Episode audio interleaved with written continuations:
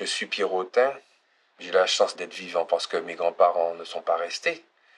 Mais je porte quand même en moi la douleur de tous, ces gens qui sont morts. Avant de penser à la métisse de 1945, nous les Martiniquais, nous les Pierrotins singulièrement, on pense d'abord euh, au 8 mai 1902 parce que c'est quand même terrible. Chaque 8 mai à 8 heures, on entend la sirène des pompiers. Il y a plusieurs coups de sirène, je crois au moins 5 ou 6. Hein. Et ça, c'est assez angoissant. Quand j'étais enfant, c'était un moment, euh, ça nous invitait tous à nous souvenir de, de ce drame-là. Le souffle de Saint-Pierre. Mémoire incandescente. Une série de podcasts de Fabienne Pellage. Les portraits singuliers.